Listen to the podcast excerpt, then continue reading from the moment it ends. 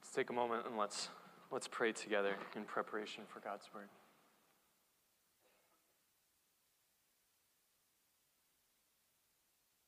Father, we thank you and we bless you that you are the resurrection and the life. And we ask that you would now work life into our very souls. Cause us to see your life and to taste your life. And to exchange it for nothing else. And We ask it for Jesus' sake. Amen. Welcome. If you don't know me, I'm Pastor Gordon, and we are working as a church through the Gospel of John.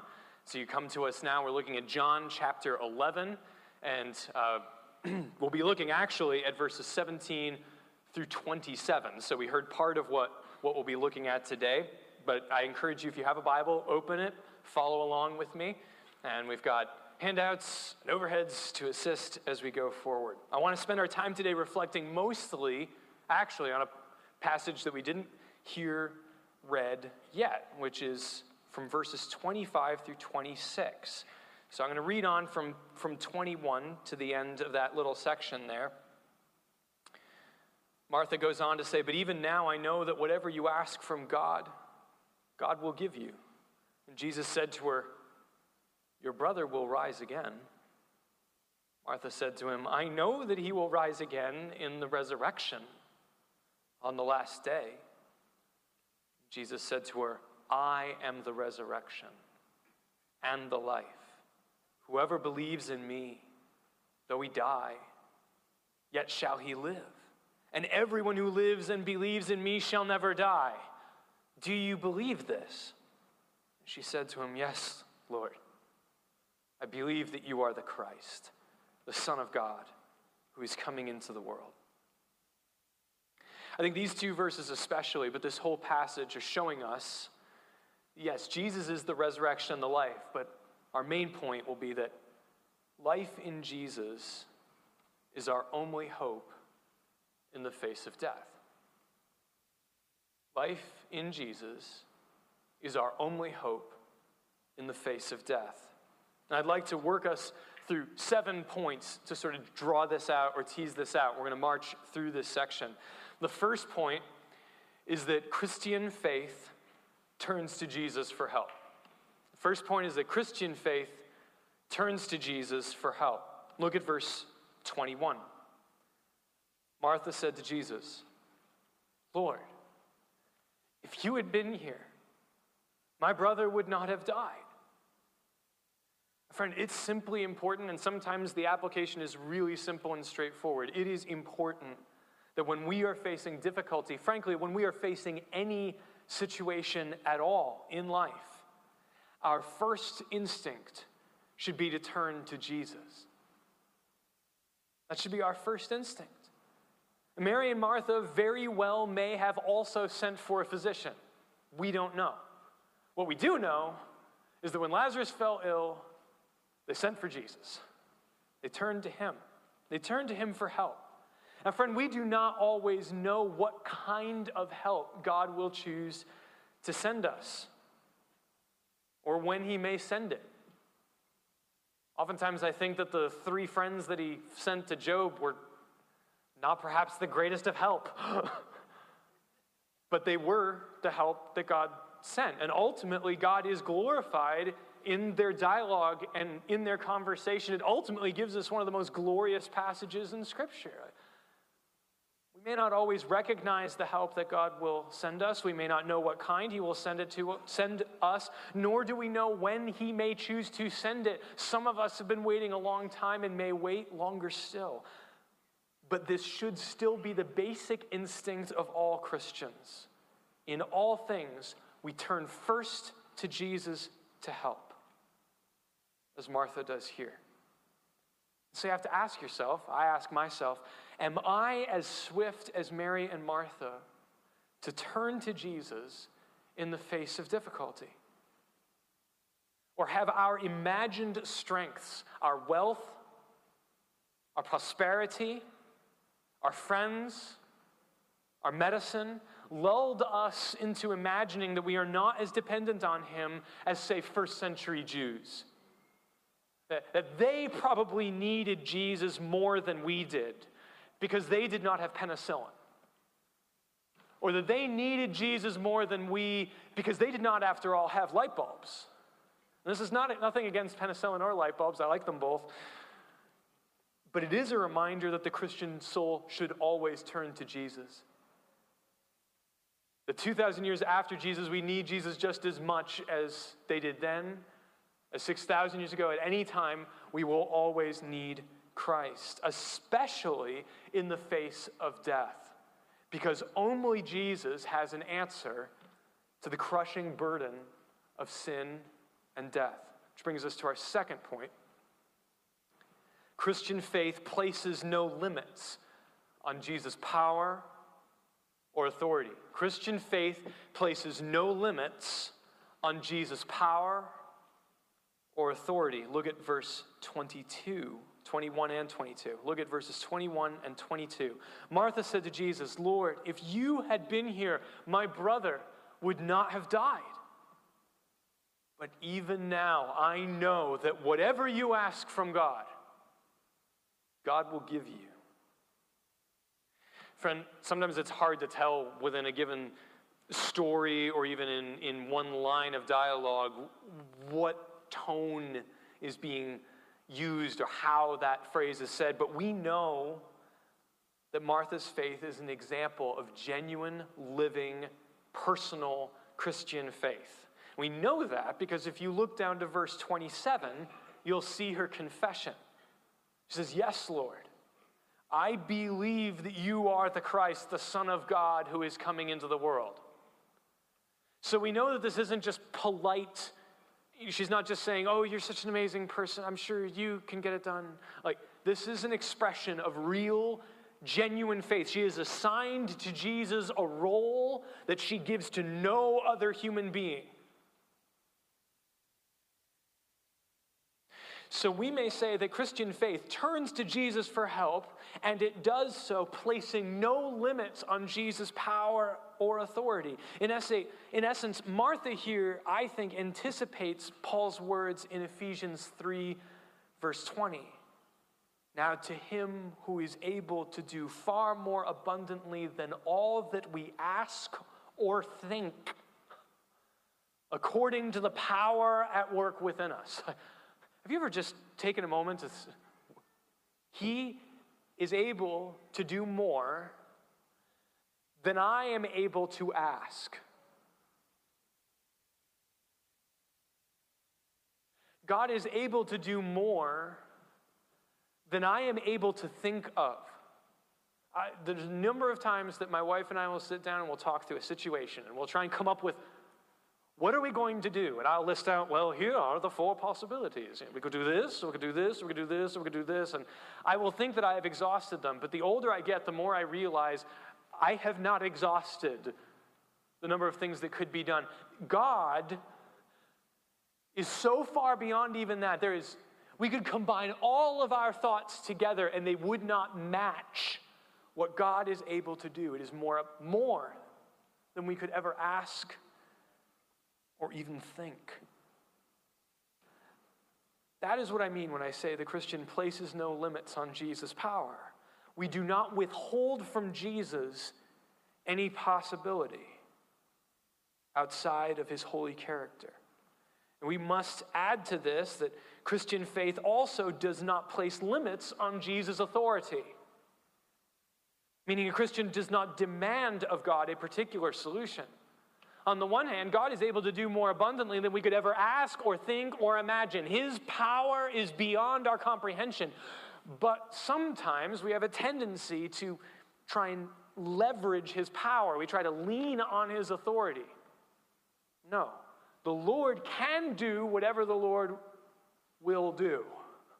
And it is good and right that the Lord should do what the Lord will do. Martha, in this case, does not specify what she wants Jesus to do, which I find really interesting. Partially because Jesus usually asks people what they want him to do for them. And Jesus does not do that here. This is a very interesting situation. Martha, in this case, does not specify what she wants Jesus to do. She turns to him to see what he will choose to do. She says, I know that even now, God will do whatever you ask. I remember when I was reading in the book of Hebrews that Abraham, when he goes to sacrifice Isaac, the author of Hebrews gives us insight into Abraham's mind that we don't have. It says, Abraham believed that God was able even to raise Isaac from the dead, that he was willing to sacrifice his son because he was convinced that God would keep his promise. He would even raise Isaac from the dead. And I, I said to myself, like, I would never have come up with that. I might have gone out of mere obedience, but I don't know that I would have concluded, no, God will keep his promise even if it means raising my son from the dead. And here, Martha doesn't specify what she wants Jesus to do. She wants him to do what Jesus will do. And that's because, thirdly, Christian faith lives in light of the last day. Christian faith lives in light of the last day. Look at verses 23 and 24. Jesus said to her, Your brother will rise again. Martha said to him, I know that he will rise again in the resurrection on the last day. Now, throughout this gospel, John is infamous for having Jesus speak at various levels of meaning. Usually, his disciples take the most literal form of whatever he says, but we usually see that there's several other intended meanings. When he says, Your brother will rise again, we know that Jesus does intend to raise Lazarus from the dead now. when he says, Your brother will rise again, he means right now. I'm going to go and raise him. But Martha is not wrong to assert what she knows to be true from Scripture. And this is how you see her Christian faith burning in her soul. She knows that Lazarus will be raised by God on the last day. There's two elements at least to this response. In the first place, Martha is right. She is confessing a profoundly biblical theme with some of my favorite verses standing behind it. Job, for instance, insists in Job 19, 25 through 27 For I know that my Redeemer lives, and at the last he will stand upon the earth. And after my skin has been thus destroyed, yet in my flesh I shall see God, whom I shall see for myself, and my eyes shall behold and not another.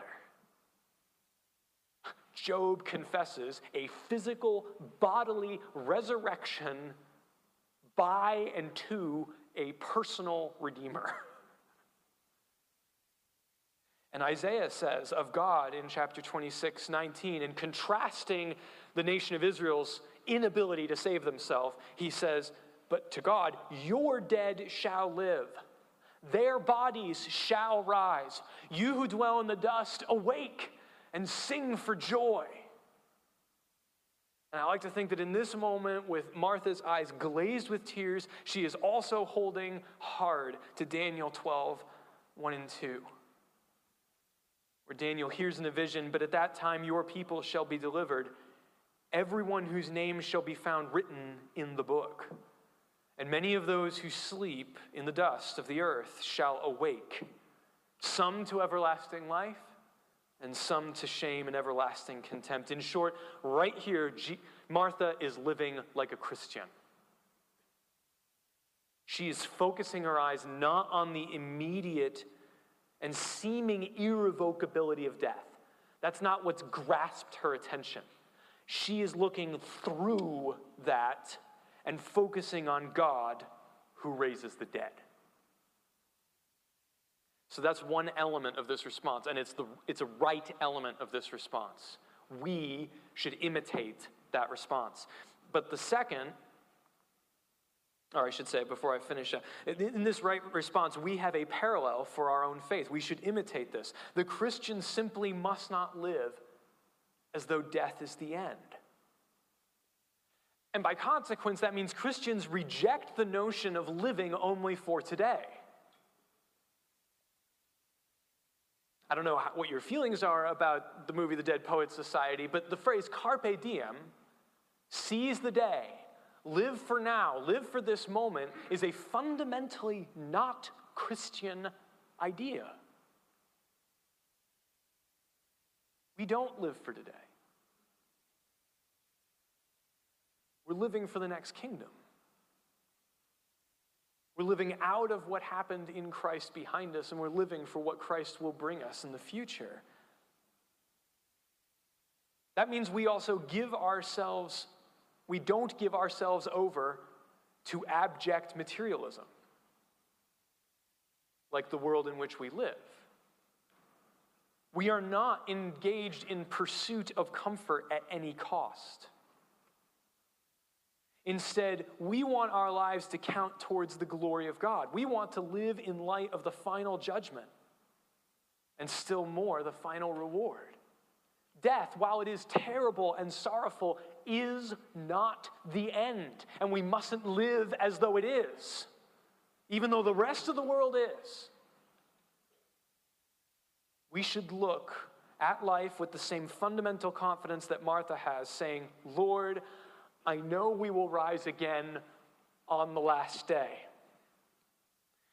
But what is perhaps mistaken or wrong, I'm not sure exactly, in Martha's response, is that having confessed that God will do anything that Jesus asks, she is reluctant to embrace his word.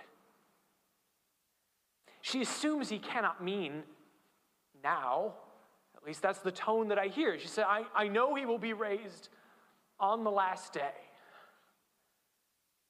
It is as though she assumes he cannot mean now, and she fails to assign to Jesus the same power that she ascribes certainly to God. And friends, what I see here is that we must not gainsay God's word in our heart. Calvin puts it this way He says, On the one hand, we must not, without the authority of God's word, drink in empty hopes, which will prove to be nothing but wind. And on the other hand, when God opens his mouth, it is not proper that we should find our hearts either blocked up or too firmly closed. In essence, having said that God is able to do more than we could ever think, ask, or imagine, that His works go beyond our meager ability to comprehend. When God speaks, His people listen. When Jesus says, Your brother will rise again, we give to Christ the power to accomplish His word. We must beware the instinct to relegate the power and purposes of God only to the coming age, only to others, only to tomorrow, but never today. Or to dissociate the promise of God from the power and the word of the Son of God. To imagine that somehow we can trust in God without trusting in Jesus. If you genuinely believe that God can raise the dead, and if you genuinely believe that God can resurrect the souls of dead sinners, then we can evangelize because God raises dead people to life. All this is because of big point four, which is that Christian faith must be personally focused on Jesus himself. Christian faith must be personally focused on Jesus himself. Look at Jesus' response in verse 25 to Martha's good saying. She says, I know that my brother will rise from the dead, right?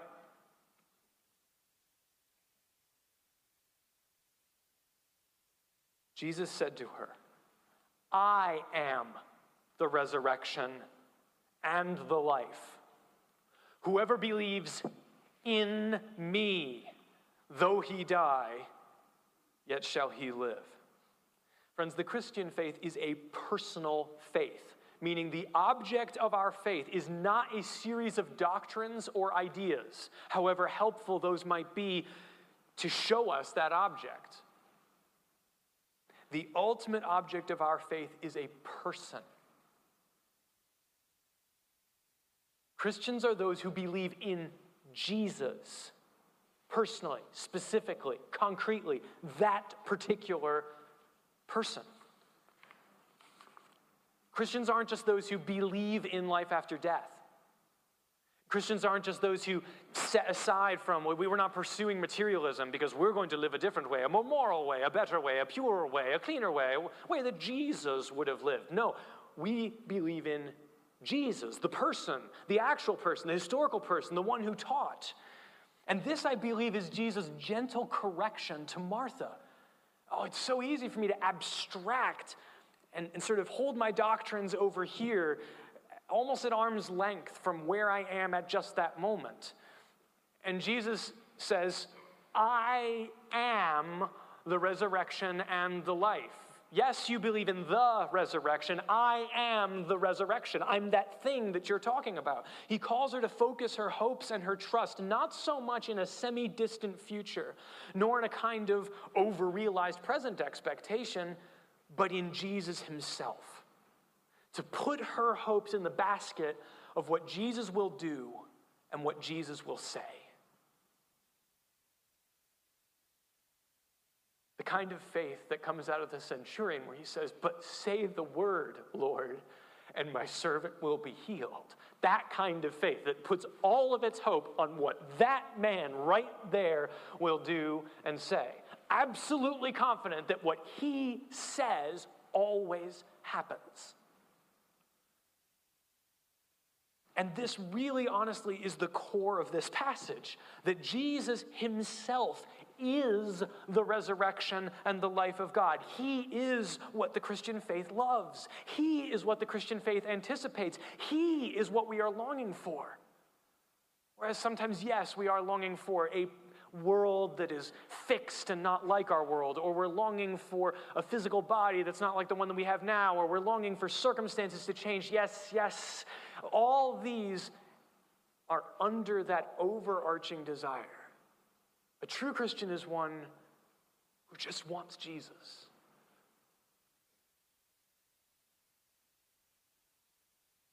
So, by this, we mean that Christians should not be characterized by belief or doctrine abstracted from Jesus. We have a saying, we say, He is so heavenly minded that He's of no earthly good.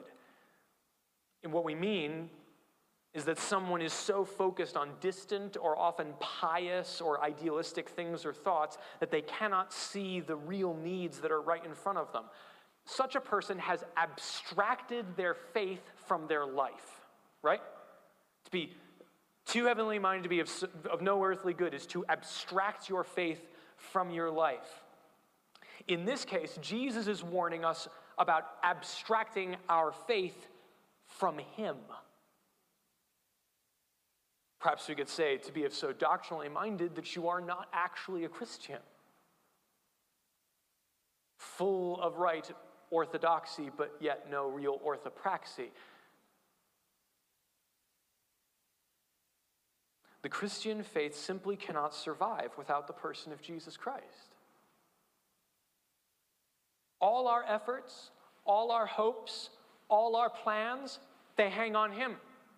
When Paul tells the church in Corinth, therefore, keep on doing well, knowing that in the Lord your work is not in vain, that in the Lord is critical. If Christ is not risen, he goes on to say, we have no hope. All our good work is for nothing. All our eschewing materialism will bring us no benefit. There is no kingdom to which we are going. Without Jesus Christ, the Christian faith falls. A Christian can no more hope to move or work in this life disconnected from Christ than a hand can hope to move or work disconnected from the arm. How so? Friends, the beginning of our new life is dependent on Christ. It is Christ's word that speaks new life into our hearts. Just as when Christ will say to Lazarus, Lazarus, come forth, he speaks into our hearts. He says, Gordon, come alive. And when he speaks, my heart comes alive. So the beginning of our life is dependent on Christ. It's Christ's word that calls forth new life. It causes faith to stir in our dormant soul. It is Christ who has purchased our freedom from sin's penalty. If Christ did not go to the cross, I have no freedom. No one else can go to a cross and substitute himself on my behalf. There is no other suitable candidate. Only Christ can go, and Christ must go. And it is the Spirit of Christ who strengthens and equips us to effect his holy will. Jesus says, Don't be afraid, I will send my Spirit to you. Without his Spirit, I cannot do what he asks, I cannot hope in him, and I cannot hope to see the next kingdom. It is by Christ that we live. It is for Christ that we strive. For the Christian, Christ is our all in all. And without Christ, friend, your riches will perish, your fame will die, and all other things will prove meaningless. Christ is all you have, now or ever. No one then should take up the Christian faith like they take up a hobby, as though it were something to interest them or amuse them. We take up the Christian faith because we want to know Jesus, because without it, we will die. And so here Jesus says, in a way, don't just hope and believe in a resurrection or some kind of future life that hopefully we're all moving towards. Believe in me. I am the resurrection and the life. And that is the heart of the matter. Brings us to the fifth point. Resurrection is a physical restoration and renewal of what has been damaged by sin. Resurrection is a physical restoration and renewal of what has been damaged by sin. Look at verses 25 and 26 again. They are the heart of this passage, and they contain two ideas that I want to spend the rest of our time on that Jesus is the resurrection and Jesus is the life. Look at verses 25 and 26. Jesus said to her, I am the resurrection and the life. Whoever believes in me, though he die, yet he shall live and everyone who lives and believes in me shall never die. Do you believe this? These are two ideas set in parallel. Idea one, I am the resurrection, connected to the one, though he die, yet shall he live. Right? If you die, Christ will raise you. The second idea is that he is the life, that everyone who lives and believes shall never die. In some sense, to have Christ is to avoid death. And then, do you believe this? That Jesus is the resurrection means that for whoever believes in him, though he die, yet shall he live. It means that death is not the end, it is merely a stop along the way, however unpleasant. That Jesus is the life means that whoever believes in him, for them, that resurrection has already begun from the inside out. 2 Corinthians 4 16 through 19 says, Though our outer self is wasting away, our inner self is being renewed day by day. So, one way to describe this tension, our outer self wasting away and our inner self being renewed day by day, one way to describe that is with the words already and not yet. There are some elements of what Jesus has done which the Christian experiences immediately, that he senses or she senses already in the here and the now. And this is what he's speaking about typically when he says the life. That he is the life. There are elements of the Christian experience that we experience immediately when we trust in Jesus. And there are other realities which remain to be fully or perfectly experienced in the future, i.e., the resurrection. But honestly, it's not as simple as that because both of these realities overlap. So you need to kind of think of like a massive Venn diagram in your mind one which is the resurrection and one which is the life, and there's overlapping space between the two.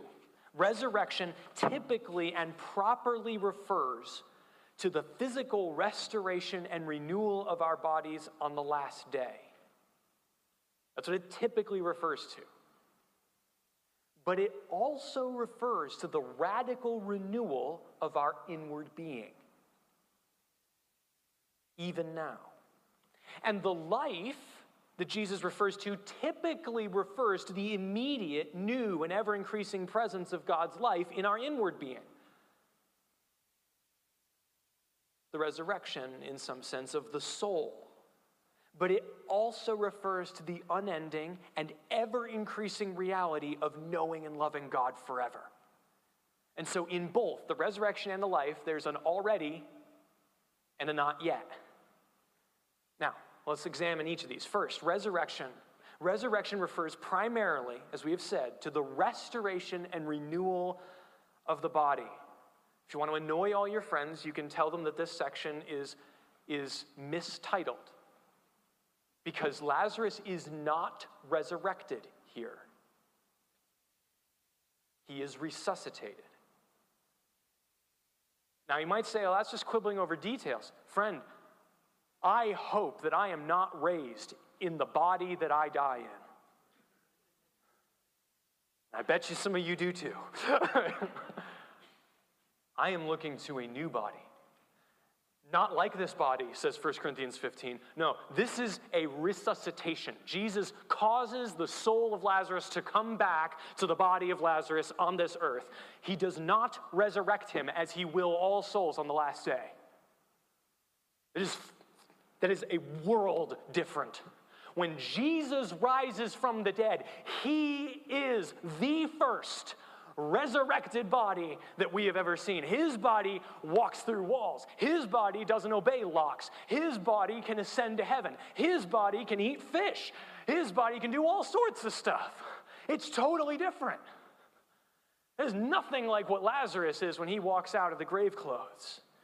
Friend, we must always remember that resurrection is a wonderful, beautiful, physical, corporeal reality that we are waiting for in the next kingdom. And that's why I define it this way. Resurrection is a physical restoration and renewal of everything that has been damaged by sin.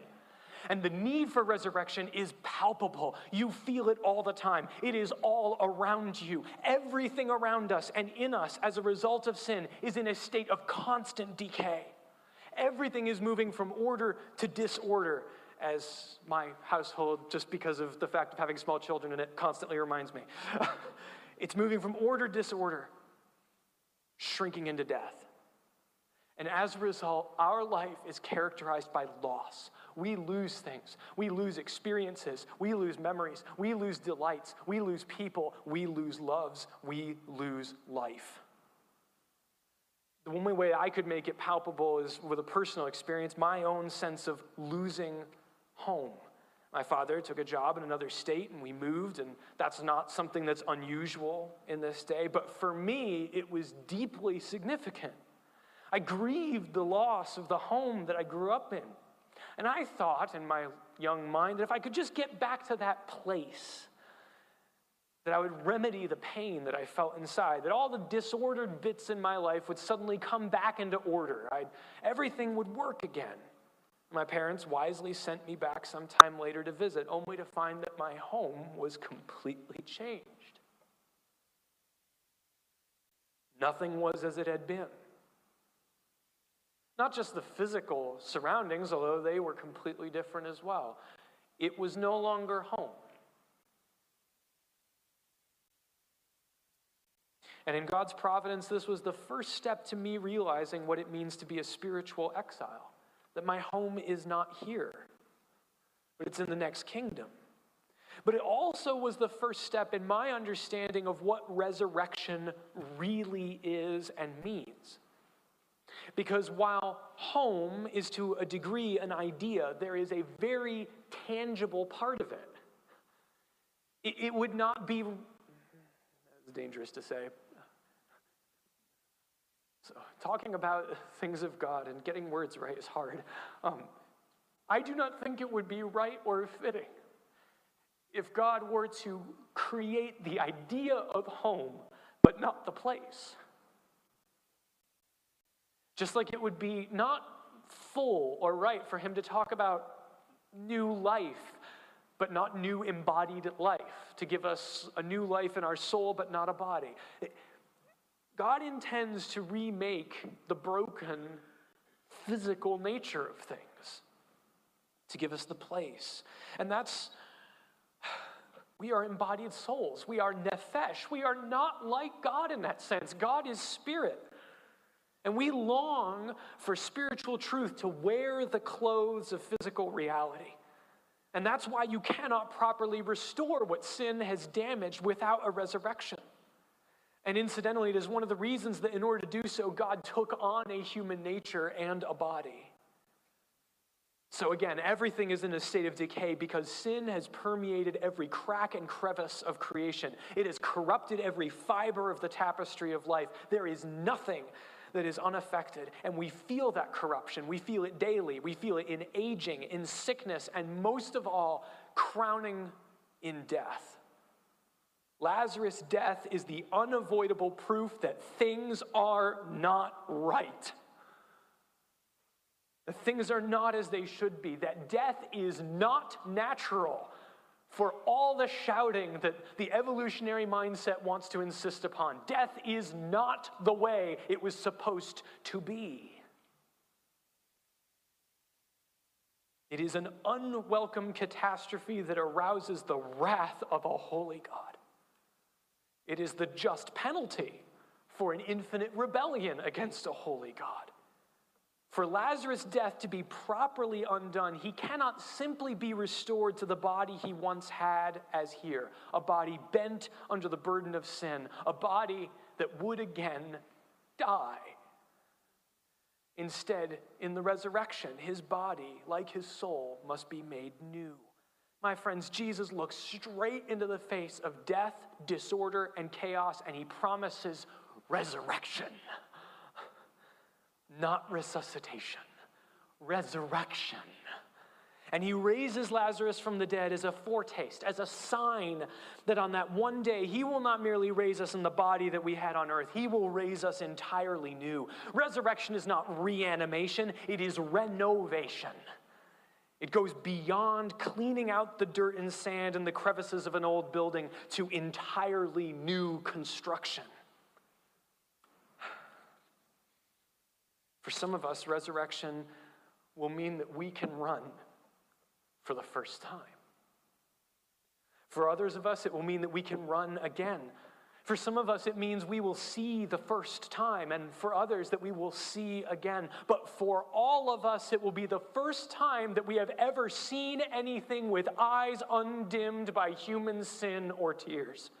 It will be our first step on feet that do not hasten to shed blood. It will be our first taste with a tongue that does not twist truth. It will be all new. And Jesus promises that for those who trust themselves, heart, body, mind, and soul to Him, this new life begins by grace right now, and it never ends. Sixth point new eternal spiritual life is the first taste and enduring savor of resurrection. The second part of Jesus' claim is not only that he is the resurrection, but that he is the life. So look at verse 26 again. And everyone who lives and believes in me shall never die. And this is set in parallel with his claim to be the resurrection and the life.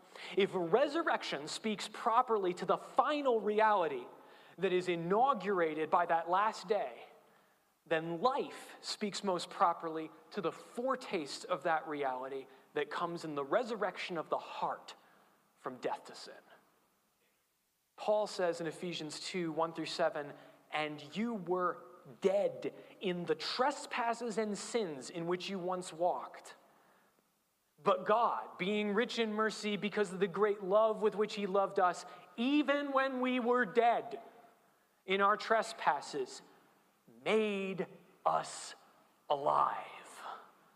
Together with Christ, by grace you have been saved and raised us up with him. Do you see the intentional parallel of resurrection language?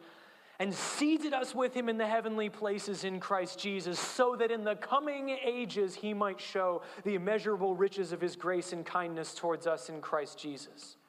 Paul speaks of our new life by God's grace through faith in Jesus as a resurrection of the soul from death in sin. If resurrection is an outer renewal, then this life is inward transformation. If in the resurrection we will see things with eyes unstained by sin, then in the new life that Jesus begins in us, we suddenly become sensible of our present weakness. We long for that new world. We critically become capable of participating it, of anticipating it, even now. The life that Jesus speaks is an ever increasing beam of light into what was once a completely darkened soul. It is an ever increasing strength to struggle against the weight and burden of sin. It is that life which enables a Christian not only to look forward to the next kingdom, but to anticipate it, even to embody it, even now. It means that at no time following the conversion of the heart by the grace of God into a new life of faith will we ever be separated from the life, strength, and love of God. The only illustration I could think of, and I must be brief, is like ROTC. You guys know ROTC? It's a, a program in college where young men and women get ready for the military forces, and they wear the uniforms, they, they practice uh, the formations, and they practice duties, and they have outings. It's, are they in the military yet? No. Sort of, though. You're embodying it. You take on the uniform, you practice the ranks, you speak like it, you anticipate, you're building your whole life with, like, I'm to go and serve the military. That's where I'm going. That's what I'm to do. Friends, that's kind of like a Christian. Christians are, as it were, in ROTC for the next kingdom.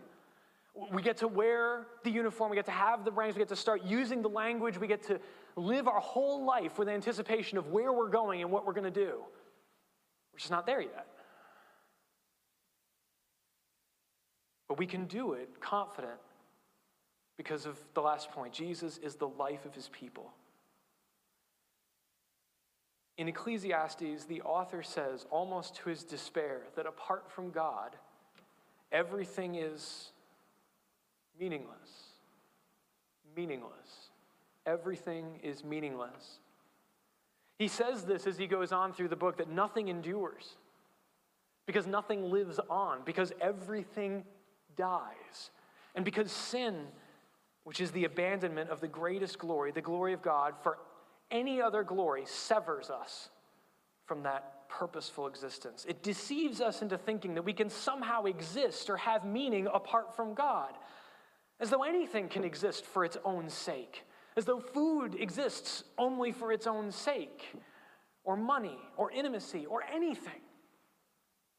But apart from God, we are all dying.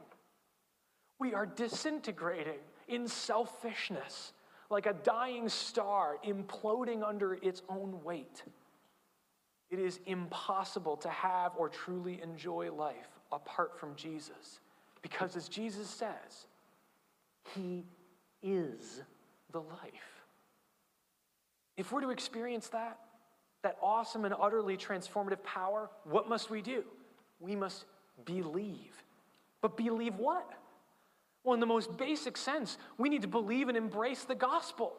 We need to believe that Jesus Christ was God of very God, and that He came and He lived the life that you and I should have lived but couldn't, and that He died the death that you and I deserve to die but haven't, and that God raised Him from the dead as a promise of new life to everyone who trusts in Him, who take Jesus' life and death in place of their own. But in a more nuanced sense, it means to take the words of Jesus and to set our life within their frame. It means learning to live for Jesus our greatest joy and treasure. It means living now as though the future were already here. In this particular conversation, Jesus is calling Martha to personalize her faith, to move from merely trusting that God will someday restore all things to saying that Jesus standing in front of her will personally restore all things. To say that Jesus is her life, Jesus is her hope, Jesus is her Lord, Jesus is her Savior. So, how might that affect us today? You can trust Jesus to raise those who died in him. Jesus is the salve to our grief. You can trust Jesus to raise those who died in him.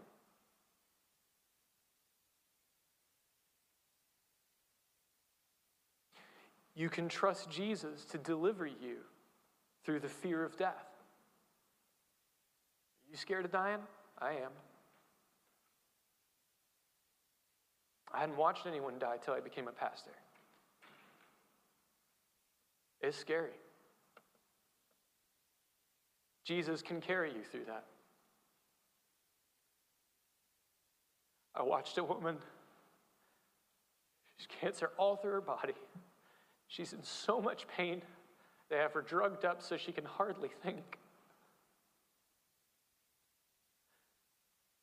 But in the midst of it all, I knew that she knew Jesus. She just kept on clinging to him day after day after day until finally Jesus came, took her hand, and took her to his kingdom. Jesus can carry you through that. You should thirdly be able to trust Jesus to deliver souls from death. The human soul is too heavy an object to be lifted by entertainment. It's too heavy an object to be lifted by oratory. It can only be lifted by Jesus. Fourthly, you can trust Jesus to restore good things that were lost. Have you lost something? Something that you wish for all the world you could get back? If it is a good thing, if it is a right thing, Jesus will restore it to you. He will give back what is lost. Fifthly, you can trust Jesus to make you content in all circumstances. Paul says whether he's in poverty or in pain, Jesus is enough. And sixthly, you can trust to make trust Jesus to make all things new. Which I think is probably my favorite Bible verse, Revelation 21, verse 5. Behold, I make all things new. Friend, for the Christian, once we have been born again from the heart by new life in God's Spirit, we will never be separated from God again. Death becomes merely the threshold into the presence of God. Because for those who believe, Jesus is the resurrection and the life. Amen.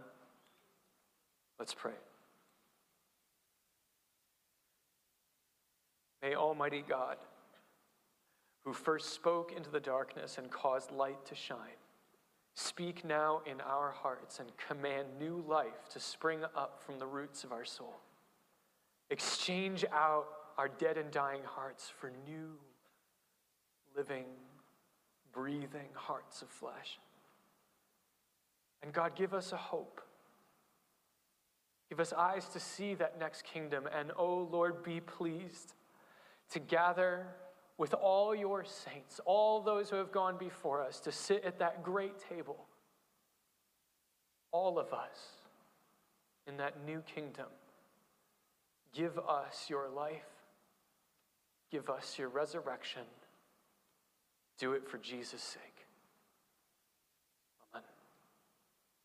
If you're able,